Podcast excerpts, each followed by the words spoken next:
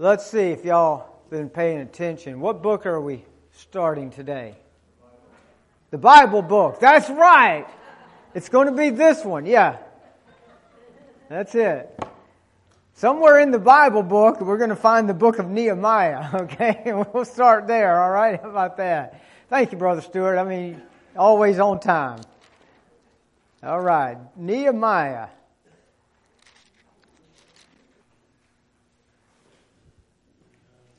Anybody ever um,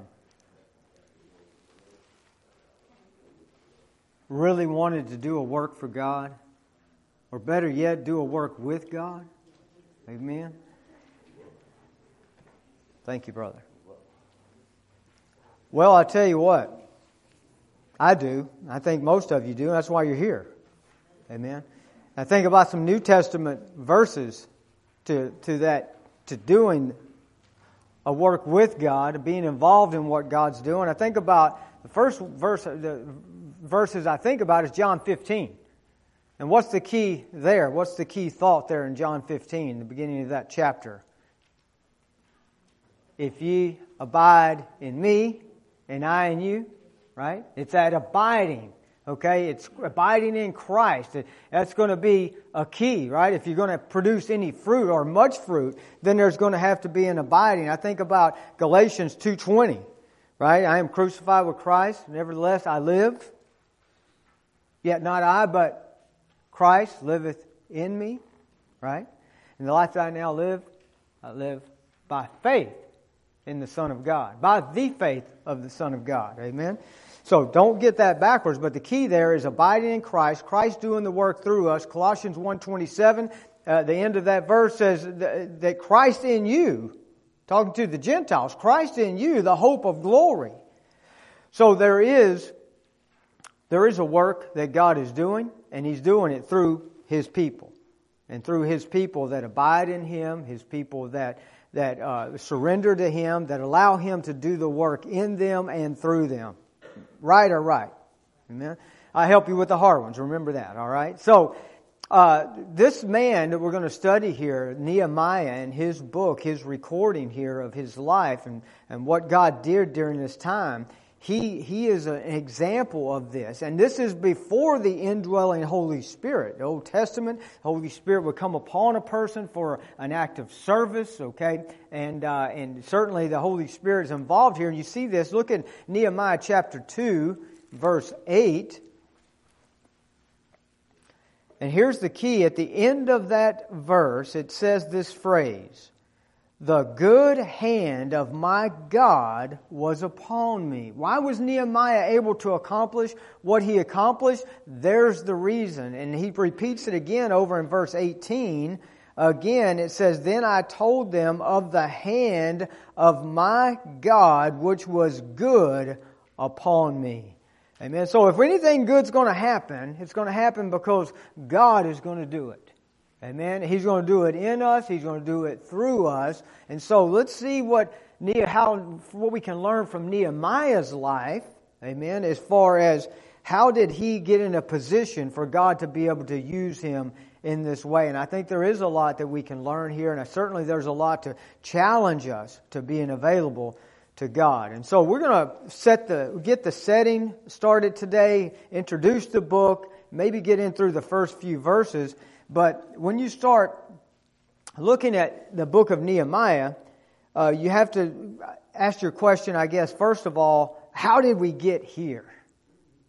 Amen. So let's read the first verse here of the, of the book, and it says, The word of Nehemiah, the son of Hachaliah, it says, And it came to pass in the month of Chisleu, in, in the twentieth year, I was in Shushan, the palace. So, what's he doing in Shushan? And how did he get there? Why is he there? They're in captivity. They've been taken over. Why? Their sin. Their continual, repeated turning away from God. Refusing to acknowledge Him in every area of their life and obey Him. And because of that, God let them go into captivity. Amen. God raised up some more wicked people than themselves to take them over. Amen. And this didn't happen. Okay, now it, it didn't happen at, at, one time. Well, let's let's let's just lay the time frame here. I gave you some dates in here. I got this from John Phillips' book, and and I think this helps us kind of lay out what what all's going on. But this invasion, okay, into Babylon, you can see there happened in five. Uh, excuse me, uh, that that's Cyrus. That this chart will not cover what had the uh, when Babylon, Babylon came into Judah and took them over. The first invasion of Babylon occurred in 605 BC when Jehoiakim was king. Now y'all remember before that there was a king named Hezekiah. Now remember Hezekiah was a good king, right? But he had a few problems, like most of us. Okay, I don't know about y'all. Certainly up here for sure. So his problem was mainly he'd get high-minded and he'd forget about God. And matter of fact, he was on his deathbed, but God had mercy on him because he humbled himself and gave him 15 additional years. Y'all remember that? Well, after that, then he makes another critical error, and I think again because of his pride. And so these ambassadors from Babylon come in, and and uh, boy, he just shows them everything, shows them all the all the jewels and the gold and the silver, and man, every, all of his goods. God's given them. And then Isaiah comes to him and say, what did you show them? I showed him everything. He's like, he prophesies right then and tells them they're going to come here and they're going to take that stuff. But it won't be in your lifetime. And the bad, the sad thing is Hezekiah, he just, well, it's good that it's not in my lifetime. Man, I think we need to be thinking generational, don't y'all? What kind of person just thinks it? Oh, well, they, I don't have to worry about it. No, that's a bad, bad answer. But because of that, yeah, Babylonian, uh, the Babylonians do come and, and King Nebuchadnezzar in, in 605 BC and they have the first uh, deportation that occurs, and I think that's Daniel is involved in that first, and some other princes in the in the best of of the best of of the of Judah, and then again it happens in 597. They come back and they take some other people. Jehoiachin is now the king, and, and Ezekiel is involved in this second uh, deportation time. But then finally, when King Zedekiah is on the throne in Judah, I tell you what, he gets a great idea. Let's team up with Egypt. Okay, and we'll rebel against Babylon and we'll, we'll team up with Egypt and Egypt will protect us. Bad idea. Pitiful. Pitiful. How, how weak and anemic is Judah at this time, considering that the omnipotent God is their God. It's pitiful, isn't it? So they're going to trust, they won't trust God, they're going to trust Egypt. And so the Babylonians decide that's enough of that. And when they come in this time, they wipe it out. And they destroy it. And they take the temple down to nothing. They totally destroy the temple. And, uh, and they set them under siege. Before they do that, it's just a horrible uh, events that happen. Uh, what a what a black and dark time in the nation of, of Israel that occurs during that time. So then they're, they're into captivity, and, and guess who comes? Uh, you know, the Cyrus is the king. He comes of, of uh, Medo-Persian Empire. The Persian Empire comes to Babylon. They take it over in 539. You can read about that in Daniel chapter 5 right? Y'all remember that? Belshazzar and his drunken state in the party, and Daniel comes in and, and, and the hand just writes on the wall. Y'all remember that? And then, sure enough, that night they're coming down as they're having that meeting and they take them over. They destroy the mighty nation of Babylon. And so now the Persians are in control and Cyrus is the king. Amen. Y'all still with me? Well, interesting thing about Cyrus. Let's turn to uh, Isaiah. Hold your place in Nehemiah, but let's go to the right a little bit. Let's go to Isaiah. Verse 44. 170 years before Cyrus enters into Babylon, Isaiah gets this word from the Lord. We're in chapter 44 of Isaiah. Look at verse 28. The Word of God says, That saith of Cyrus. God calls him by name. 170 years before he's going to do the act. It says, whose right hand I have broken to subdue nations, or I have holden, excuse me, to subdue nations before him, and I will loose the loins of kings to open before him the two leved gates, and the gates shall not be shut. Amen. And then he goes on again down at the end of the next verse, and it says, I, the Lord, which calleth thee by name, am the God of Israel. Amen. So that's who's going to do it. He's going to do it through Cyrus. He's going to bring down Babylon. And uh, so it was announced and, and, by, by the Lord 170 years before it happened. Amen. Don't you love the Word of God? Don't you love when the Lord gives you just those little nuggets of time? He doesn't tell us everything in advance, but He tells us what we need to know in advance. Amen. And um, and so this is interesting too because you know, when you think about Cyrus here being a Gentile king, and Nebuchadnezzar was called the servant of Jehovah in Jeremiah chapter 25, which is, is very interesting in itself, and 27 as well. And it said, and it, this designation here, if you look at Cyrus, it says that he is my shepherd in verse 28. Now, that, that's shocking. It's, it's, it's all, it's a messianic title here given to a Gentile king, which is absolutely almost hard to imagine. But the points that he is like the, the Lord Jesus, think about this for a second. The points that he is like the Lord Jesus. Number one, both are irresistible conquerors of Israel's enemies. Amen? And number two, it says that both are restorers of the holy city. Yes, he, he's about, we're about to read and study about that. And then number three, through both is the name of the one true God glorified. Amen. So there's some, there's some likeness in Cyrus to the Lord Jesus. Now go back to Nehemiah. Y'all still with me? So Cyrus and the Persians are now in Jerusalem. They are now in charge. Amen. And so in, in 538, he's going to give the decree for Jews to go back to rebuild Jerusalem, saying, hey, you guys are free to go, go home and, and rebuild your city. Well, that was, must have been an exciting day, right? And it was an exciting day. And by the way, who's going to lead them is Zerubbabel. Okay? And he's actually a prince. Matter of fact, hold your place one more time and go to Matthew chapter 1. Hold your place. We're coming back. Zerubbabel. Did you know he's of the tribe of Judah? Did you know he's in the line of David? Did you know that he is mentioned in the lineage of Christ? We'll see it right here in verse 11. That's Matthew chapter 1.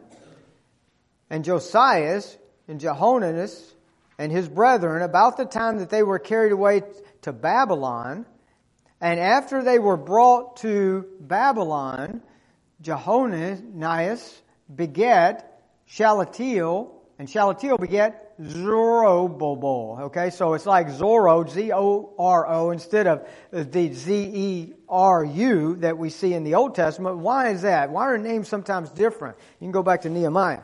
They're different because they're different languages. so in other words, we got John, and then if it's Spanish, it's Juan, right? And then if it's Russian, it's Ivan, I think. You know what I'm saying? So, I mean, yeah, there's sometimes the name it looks a little different, but we're talking about the same man here. He's in the line of Christ. And he's sent back by Cyrus the king of Persia to go into Babylon. And he takes a small group of people with him. And what's his purpose? His purpose is to rebuild the temple. So he lays the temple foundation in, in 536. And then there's this crazy 16 year break. 16 years. They lay the foundation and then there's stoppage. Why was there stoppage? This is a great contrast here between Zerubbabel and Nehemiah. because they both got the typical situation. If you're going to do anything with the Lord, if the Lord's doing anything, is there going to be any opposition? Absolutely. Right? So what happened to him? He got opposition. The Samaritans, Samaritans, they were causing him trouble and he, he's having, uh, uh, th- this and that and they're even taking him to court back in Persia and so he just stops. But you know what didn't stop? The Israelites didn't stop building their own houses. Matter of fact, turn, hold your place there. We're going to turn a few places we get this t- context. Turn to Haggai. During the time that we're going to be studying here in Nehemiah, and even before Nehemiah, Nehemiah hasn't come on the scene yet here, it hasn't gone yet, but, but you're going to see there are two prophets that are working and preaching and doing the will of God during this time, and one is Haggai and the other is Zechariah. Excuse me. So look at this right here. Let's look at um, verse 2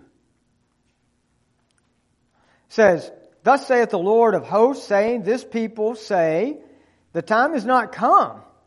The time that the Lord's house should be built. It's not the time to build the Lord's house. Verse 3. Then came the word of the Lord by Haggai the prophet, saying, It is time for you, O ye, to dwell in your chiseled houses, and in and this house lie waste. Turn back. Amen. What's the problem? Well, they're taking care of their own business. They're not taking care of God's business. Okay? Who's, who's first here? In order. Are they, is their folk, are they seeking first the kingdom of God and His righteousness? Or are they seeking their own?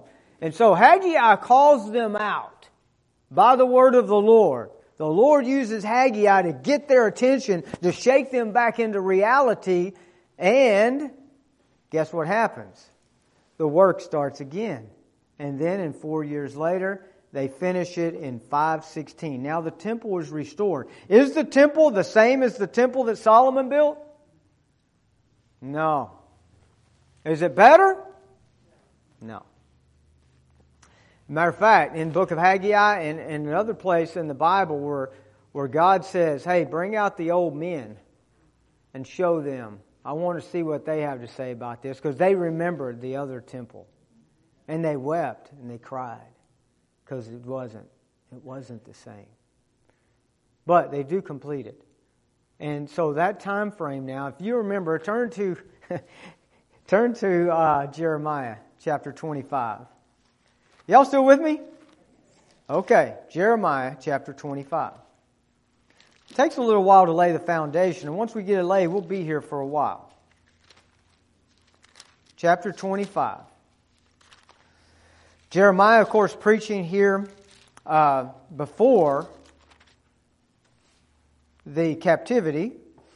And look what he says in chapter 25, verse 11. It says, And this whole land shall be a desolation and an astonishment. And these nations shall serve the king of Babylon how many years? 70 years. Verse 12, And it shall come to pass when 70 years are accomplished that I will punish the king of Babylon and that the nation, saith the Lord, for their iniquity and the land of the Chaldeans and will make it a perpetual desolation. Going back to Nehemiah. So, the, that 70 years is up somewhat, I guess, for scholars and Bible teachers to debate over, but it appears that it fits it fits at least for the most commonly understood dates to be the final destruction of Israel and the temple and the completion of the temple in uh, in, in, Zerubbabel's time. Okay, so if you look at that, you see that the temp, that the final des, uh, destruction of Israel was in 586 BC. The finished work of the temple was in 516 BC. So that fits the 70 years. That may be what, Jeremiah, God was saying through Jeremiah. Some believe it also uh, had to do with uh, the, the initial invasion and some other time when, when he started to send them back. So some of the dates are, you know, I, can't get dogmatic on that because I'm not sure, but that seems to be the best explanation to me. But nonetheless, God said it was going to happen. He said exactly how long it would be, and then He said what would happen. He destroyed Babylon, and then He would put them back in their place, and so uh, put put Israel back. Now the question is this: from How many people went back? How, did everybody go back when they had the freedom to go back? No. Very few went back. And so then we have another return, okay, that occurs in 458 BC, led by Ezra. Now, Zerubbabel was a prince. Ezra is a priest. He's of the tribe of Levi. What's going to be his work when he gets there? Zerubbabel was sent to rebuild the temple, and he did. And so now we get Ezra. What do you think his work's going to be? Where's he going to do his work? He's going to do his work on the hearts of the people. Amen. And he's going to do his work with the Word of God. Amen. And you're going to see that in his book. And but the book of Ezra actually covers the first um, seven, six or seven chapters. I think verse six chapters covers uh, Zerubbabel's time, and then there's the last part of the book covers Ezra's time. And interesting, in between there, there's a huge gap. I think it's like fifty something years in between there. So sometimes, you know, you ever read the Bible and all of a sudden you think the verses just continue on and then there's this huge gap in between. There's like 50 something years between those two chapters. Time that elapsed. Okay, so, but Ezra is going to come. Ezra is going to come and do his work. He's, he's to work in the people's hearts. And, uh, and then, of course, our man that we're to study here, Nehemiah. And Nehemiah arrives actually in Jerusalem in 444 BC. That's 94 years from the time that Cyrus said you can go back. 94 years. Man, what would happen, Brother John, to a good Texan now if he got exiled and they said you can go back to Texas? Would it take us 94 years to get back? What about how much more so the people of God? Because he had a promise, they had a promise in this land. This was their land. God gave it to them. They're supposed to dwell there. Matter of fact, the, the promise is conditional on dwelling in the land. And so, but they're not interested. Why do you think they're not interested? Huh? Boy, they got comfortable. And guess what else they got? What Jews usually do. They got wealthy. They got prosperous. Why in the world would I want to give up this good job to go to the mission field when I'm making all this money? Why would I want to give up the cushy work that I've got now and the, in the uh, lifestyle to go rebuild a city? Start all over again. Why would I want to do that? You know, I think a lot of times today, I think you know, God's, God hasn't stopped calling missionaries. Sometimes people just stop listening. You know what I'm saying? I mean, I think God's still in the business of people getting saved. And I just think there's less listening. And I think the problem is we got the same problem that the Israelites had is that we're comfortable and we're making money, and so we're happy where we are. I think about some of our missionaries, Brother Roger. I think about, you may remember this brother. I know you read his newsletter, Brother Starr that has the ministry over in uh, India and in those areas over there. And you know, if you remember when he came through here, he was he had his own business. He was doing well, making a lot of money, and uh, and then God called him to the mission field. He sold his business and he financed the mission himself until he ran out of money, and then he went on deputation. After he spent all of his money and already done it, God had used him mightily. Then he said, "Man, I'm out of money. I'm have to, I'm gonna have to get somebody to help." Brother John, you got a question? Comment? Yeah. Well, the last, uh, the last verse in Ezra has something to do with it. Yeah. They had taken wives, they had children. Yeah. Yeah, there's there's entanglements, right? And that what Paul wrote to Timothy he says anybody that's going to serve uh, the the Lord, he said, if you're going to be a soldier, a good soldier, you're going to endure hardness. He says you're going to have to untangle yourself from the world because it gets tangled. And that doesn't mean now, hey, look, this is a different time. They had different requirements there as far as marrying outside uh, there. And, and, Paul clarifies that just for sake of uh, conversation here, in case something get in your mind. Paul clarified that in 1 Corinthians chapter 7, that if a man's married to an unbeliever, what's he to do? Stay married. Now, if they leave, that's different. But no, absolutely, you're not supposed to, no, not leave that. That's different, okay? So, Just keep that in some balance there. And so Nehemiah now is, uh, we had Zerubbabel as a prince, we had Ezra as a priest, now we got Nehemiah, you know, he's a politician. That's what he is. He serves in a political office. He's like the cupbearer and the bodyguard and advisor of the king. He's got a very powerful position, which we're going to see when we start getting into his life. But let me ask you something. Can you still be a politician and actually serve God? Is it possible? Is it possible to still put God first and to be a politician and even serve maybe an ungodly government? Is it still possible? It's unlikely, but definitely possible. Matter of fact, God specifically calls certain people to do that. You know, I appreciate Brother Brad Wells, our missionary to Washington, D.C. Boy, what a horrible place to have to serve, in my opinion. Seems like it'd just be a terrible place. Not only a lot of darkness, a lot of, uh, uh, of, of, wickedness and, and uh, evil spirits and demons to deal with, but then you got to deal with the politicians. you know, the, and the people that work in politics, you know, but boy, God's using him there, you know, and God gives grace for the place.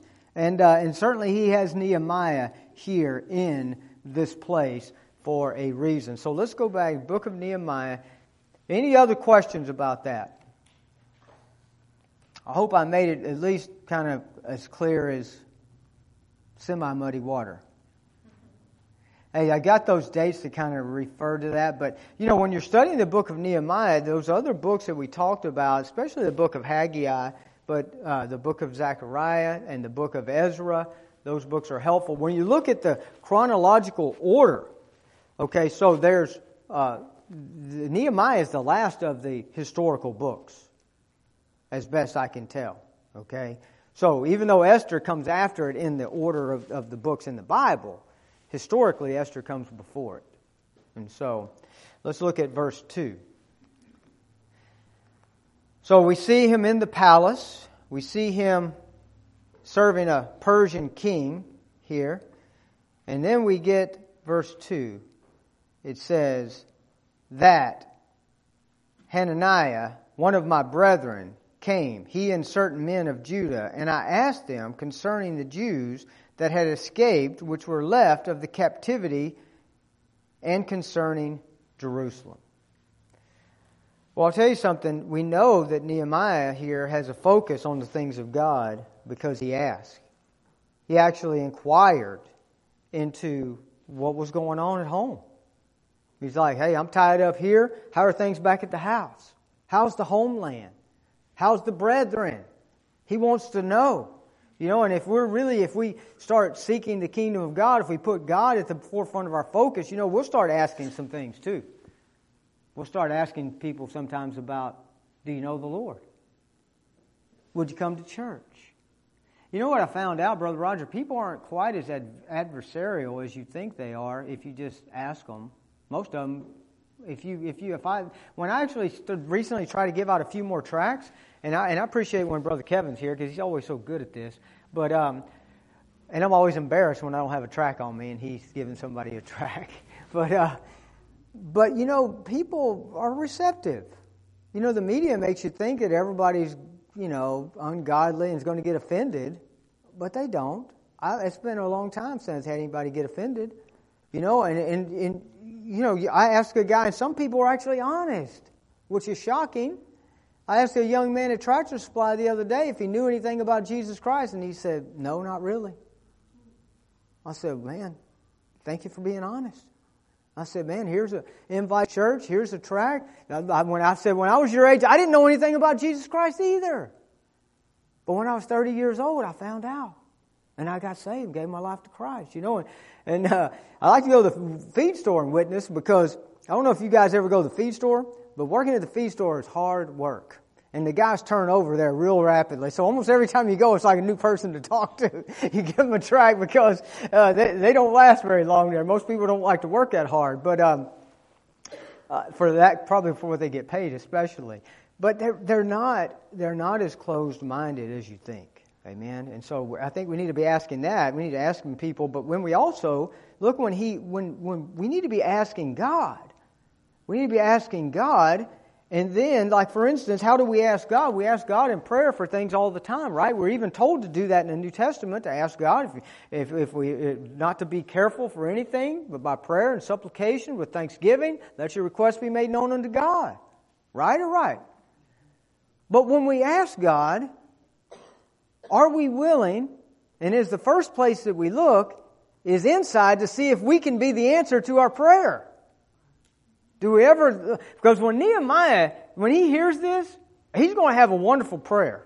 We're going to see that, okay? And certainly, but I think automatically, almost instantly, he feels the burden, and then what? He say he feels the responsibility. You see, it's one thing just to feel the burden, but not feel the responsibility. Look at what happens here in verse 3.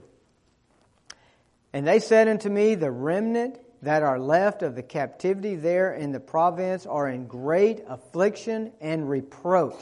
The wall of Jerusalem also is broken down, and the gates thereof are burned with fire. It says, And it came to pass when I heard these words that I sat down and wept and mourned certain days and fasted and prayed before the God of heaven. So Nehemiah hears the, the terrible news. His heart's broken. He weeps and he mourns. But look at where he does this. Look what it says. He says, before the end of verse 4, before the God of heaven. So Nehemiah, because he's sensitive to God's heart, God's grieved over this. Nehemiah's grieved over this. He, uh, his perspective now is, Lord, it's not what you want. What can I do to fix it? Because he knows, actually, you know, God equips people he puts people in certain positions and power so that they can do a certain work for Him that other people might not be able to do. Some people have certain types of personalities that they're going to work really well in certain areas, right? Yes or yes. And we all have our areas of influence, don't we? Within our families, within our friends, on a, on a job, or wherever it may be. And so here he is. He's in the palace. We see the person uh, of Nehemiah as being a person that's concerned about the things of God, that he is godly. He has his mind on the things of God and the people of God. And, and then we see that all of a sudden this trouble comes his way. The problem. So we see the person, we see, then we see now the, the place he's at, and now we see the problem. Let me tell you what I think about problems. A lot of times we got the wrong perspective on problems. We got the perspective from self not the perspective from of God. You know what I mean? So whenever we run into trouble, we're always thinking about how this is affecting me. And that's probably normal, okay, to some degree. But are we also thinking ahead of that is how is this going to glorify God? Because you understand, problems many times are opportunities. They're opportunities, right? And what kind of opportunities are they? Opportunities to glorify God, number one right? Opportunities maybe for us to learn some things about ourselves. Opportunities for us to maybe increase our faith as we see God do something that would have never happened if it hadn't been for the problem that God allowed to come our way. And unfortunately, when we get the self perspective, then we tend to miss that. And then we tend to get the poochy lip, throw the pity party, which nobody comes to and they don't nobody brings gifts, right? Okay? And and then we start to murmur. We start to murmur and complain against God. Not directly maybe. You know what I'm saying? You know, we're not we wouldn't do that. Just behind kind of subtly. You know, it's like, okay, yeah, like God God's my father, but then I got all these things that are happening that you know I'm saying are terrible and I, and God's not meeting my needs and he's not taking care of me or, and like God's not in control or God's not all powerful or like God's not all knowing. Like he's not your father. If you had a good father isn't he going to provide everything you need? And sometimes he's providing it through that trouble just so you learn to walk with Him closer. Sometimes He's delivering you from that trouble so you can see His power and His ability. And all the time, He's putting you on display so that other people can see God working in you so that they might get drawn to the Savior. They might be strengthened or encouraged in their faith. Right or right? That's the way God does it. I mean, He works on multiple fronts at the same time. And I know you're sitting there going, yeah, it's easy for you to teach that, Brother Lewis, because you don't have any trouble in your life.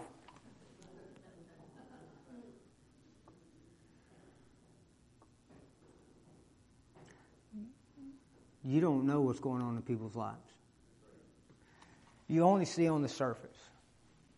And what you're going to see here is that Nehemiah, he's broken before God. He's weeping. But you know what he does the next day? He puts on his big boy pants and he goes to work. And he serves the king. And he does it with joy, with happiness, for about four months. Until one day his sorrow leaks out in the providence of God. But he doesn't go around like God's dead. He doesn't go around like God's no longer my God. He just goes on with his life and carries this burden before God. And he waits on God to fix it. Fix him, to fix it, or to do whatever God's going to do to get glory. He's just waiting on God. I think we need to repent of our unbelief. Think unbelief is our, is our hindrance here. We just won't believe God. Maybe our murmuring and our complaining. God is faithful. He will take care of us. And we'll see more next week. We're going to have to stop there.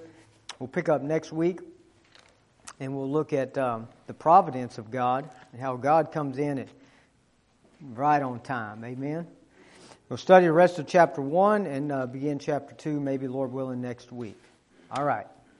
Let's have a word of prayer. Father, we thank you for the opportunity to open your word. Thank you for the Spirit of God and as our teacher. Pray, God, now that these these uh, words that you've given us, Lord, have effect in our life. For Jesus' sake, we do pray. Amen.